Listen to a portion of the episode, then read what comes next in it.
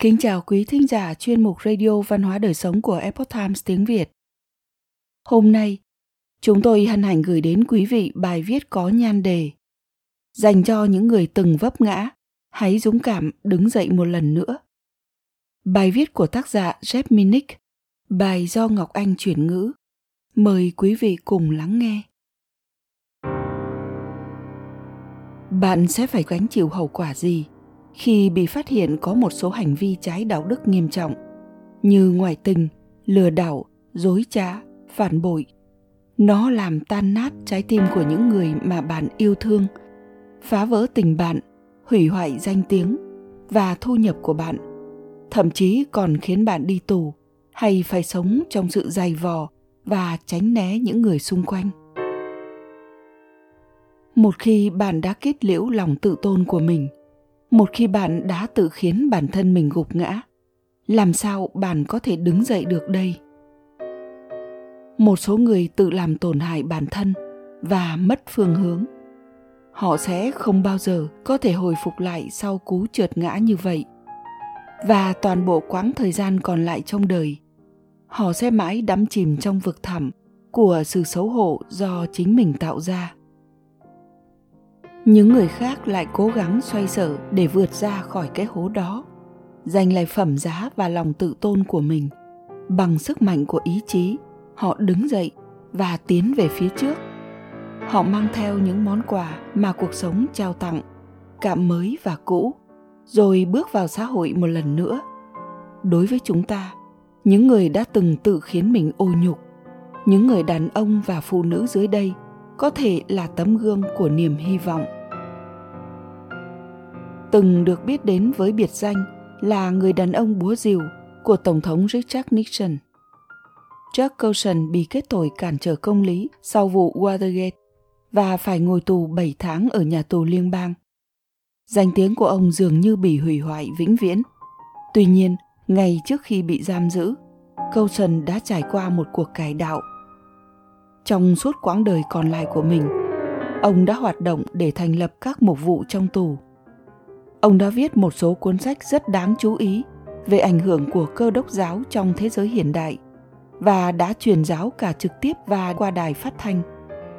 Ông đã đạt giải thưởng Templeton về những thúc đẩy trong tôn giáo và vào năm 2008, Tổng thống George Bush đã trao tặng ông huân chương công dân của Tổng thống. Bị kết tội khai báo gian dối với các nhà điều tra liên bang, Martha Stewart một nhân vật lừng lẫy về công thức nấu ăn, giải trí và trang trí, đã phải ngồi tù 6 tháng cho bản án tù 2 năm trong một nhà tù ở miền Tây tiểu bang Virginia. Nhiều người dự đoán rằng việc cô bị giam giữ sẽ đánh dấu chấm hết cho Stewart và đế chế tiếp thị của cô. Nhưng cô vẫn ngẩng cao đầu, trở thành một tù nhân kiểu mẫu và sau khi được thả tự do, cô đã quay trở lại làm việc. Những người hâm mộ cô đã chào đón cô về nhà và những người chỉ trích cô thì chỉ biết chừng hừng như tạp chí people đã viết một số người cho rằng nữ thần hoàn hảo của nước mỹ sẽ rơi vào tình trạng tuyệt vọng tột cùng. Vậy nhưng với niềm đam mê và sự quyết tâm biến cô thành một tỷ phú Stewart đã tận dụng những quả chanh mà cô có được trong nhà tù và pha nó thành nước chanh. Còn hơn thế nữa, cô ấy đã làm ra được món súp sốt chanh.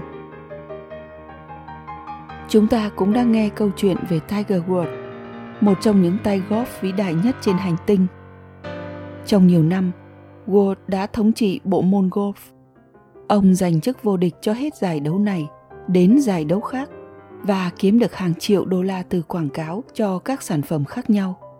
Sau đó, thời kỳ sụp đổ của ông đã đến. Vào năm 2009, Việc ngoại tình đã phá hủy cuộc hôn nhân của Wolf cũng như sự nghiệp chơi golf của ông. Một loạt các chấn thương cũng ảnh hưởng không ít đến sự nghiệp thi đấu của Wolf.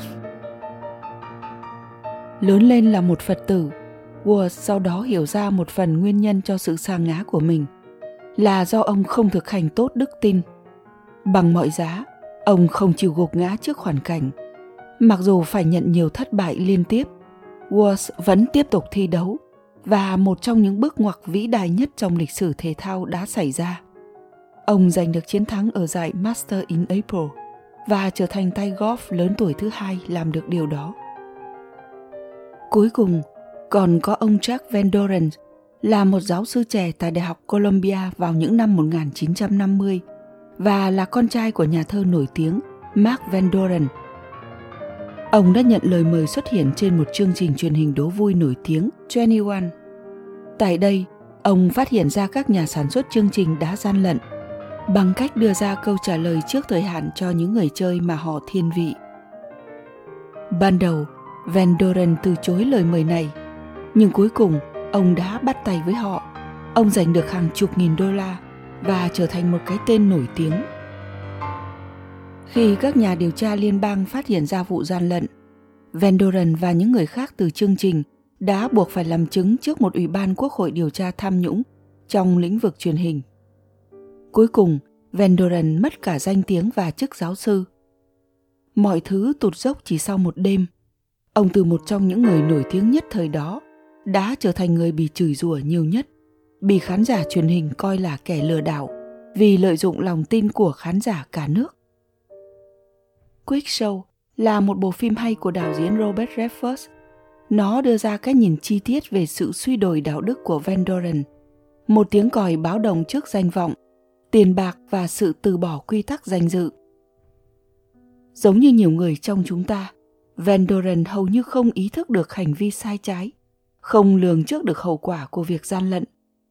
Có lúc, ông đã tự bào chữa cho mình. Đó chỉ là chương trình truyền hình thôi. Nhưng Quick Show là một lời cảnh tỉnh rằng hành động sai trái của chúng ta có thể mang lại sự xấu hổ cho những người thân yêu. Khi bị cha cổ trách vì hành vi gian lận, Van Doren đã đáp lại rằng chỉ có tên tuổi và danh tiếng của chính ông mới đang bị hủy hoại. Nhưng cha ông, Mark Van Doren đã gầm lên. Danh tiếng và tên tuổi của con cũng là danh tiếng và tên tuổi của cha.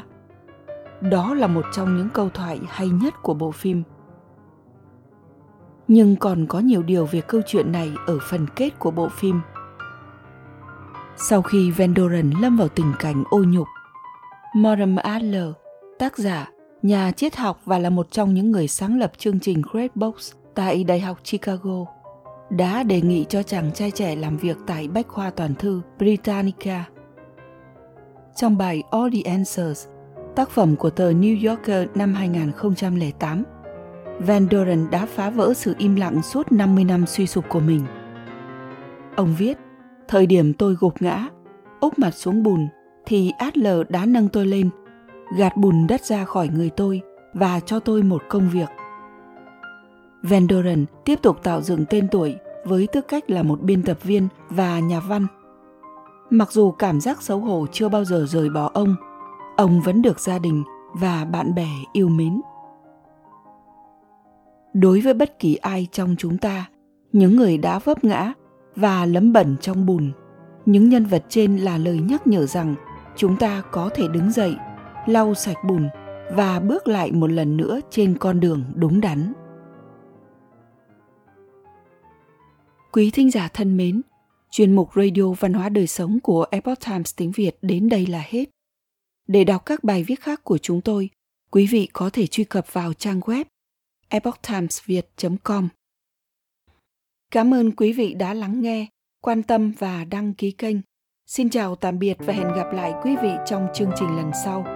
Kính chúc mọi điều bình an và tốt lành tới quý vị cùng người thân.